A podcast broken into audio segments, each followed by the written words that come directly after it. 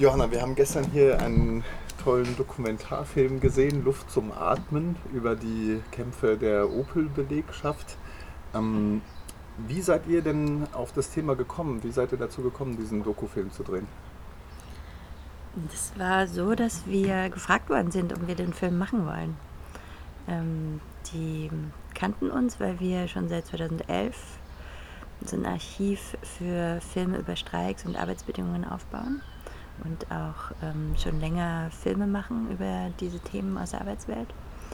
Und dann haben die uns gefragt, ob wir das machen wollen, die Leute von der GOG. Wir haben jetzt gestern ganz wenig über den Film und die Produktion geredet, weil wir uns sehr viel auf den Arbeitskampf fokussiert haben, wo der Wolfgang ja sehr ausführlich erzählt hat. Mhm. Aber vielleicht jetzt die Gelegenheit nochmal äh, zu LabourNet TV. Äh, wie, wie, organisiert ihr euch als, als Logo-Kollektiv und was sind die Ziele von diesem Projekt?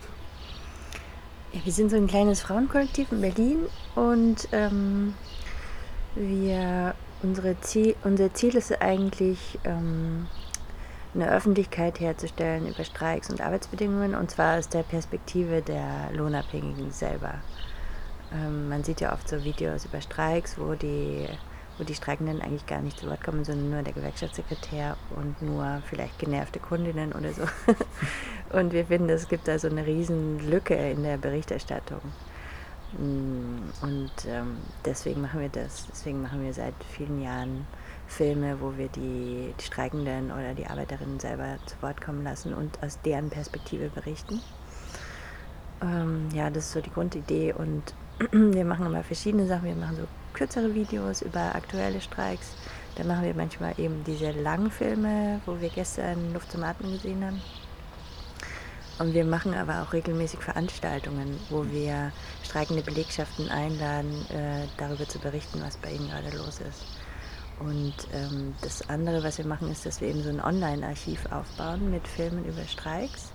Weil wir wollen gerne, dass es im Internet einen Ort gibt, wo man diese Sachen sammelt, auffinden kann.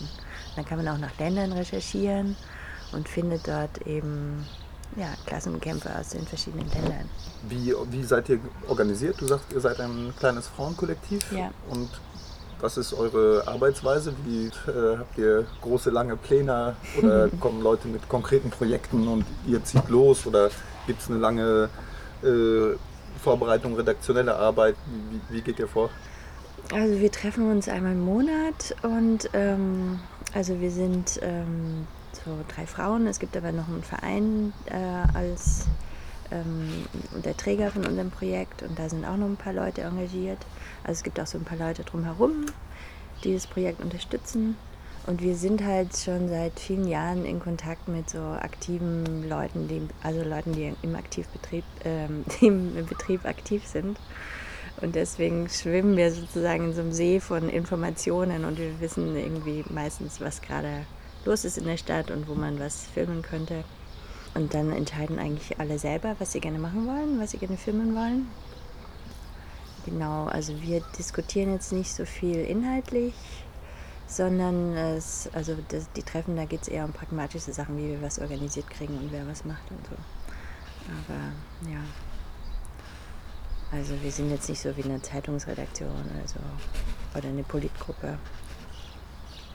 Ja. Gibt es denn aktuelle Projekte, wo ihr gerade dran seid? Was, was treibt euch gerade um? Was für Arbeiterinnen und Arbeiterkämpfe sind in, in Berlin oder auch anderswo aktuell, auf die ihr euch gerade fokussiert? Also gerade ist es ein bisschen eine ungewöhnliche Situation, weil wir wieder einen großen Film fertiggestellt haben. Der heißt ähm, Der laute Frühling. Mhm.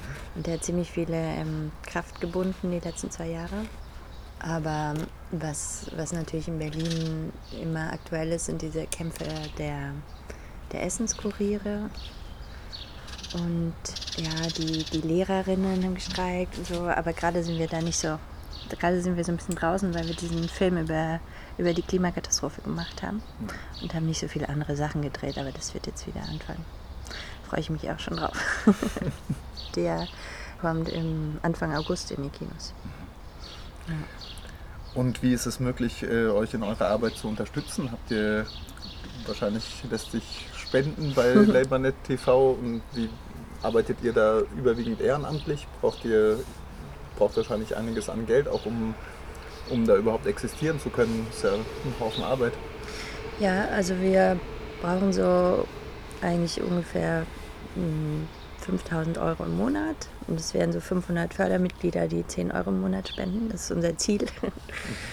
Und ähm, bisher haben wir 150 Fördermitglieder und ohne die würden wir auch schon nicht mehr existieren. Und es gibt so, ja, es ist so eine Mischung aus ehrenamtlicher Arbeit und bezahlter Arbeit. Mhm. Und ja, wir, wir, suchen, wir suchen neue Fördermitglieder, weil wir gerne weitermachen wollen und unabhängig bleiben wollen. Also wir wollen nicht für Gewerkschaften arbeiten oder für Parteistiftungen oder so. Das, es ist total wichtig, unabhängig zu sein, wenn man wirklich ähm, gerne die, die Perspektive der, der Lohnabhängigen präsentieren möchte und nichts anderes. Ja. Tja, also mit Fördermitgliedschaften kann man euch auf jeden Fall unterstützen ja. und auch beim Helfen vom in Umlauf bringen der Filme vielleicht. Ich weiß nicht, wie, ja. wie das gerade läuft dann. Ja, wir äh, haben so einen Aufruf gestartet, dass, ähm, dass der neue Film fertig ist und dass wir ähm, uns freuen, wenn Gruppen oder ähm, Einzelpersonen auf uns zukommen und sagen, ich möchte gerne, dass der Film in meiner Stadt läuft. Äh, ich will das mitorganisieren und dann bitten wir diese Leute oder Gruppen, äh, sich ein Programmkino auszusuchen in ihrer Stadt und das ähm, mit denen ähm, zu regeln und dann, und dann mit uns zusammen eine Aufführung zu organisieren.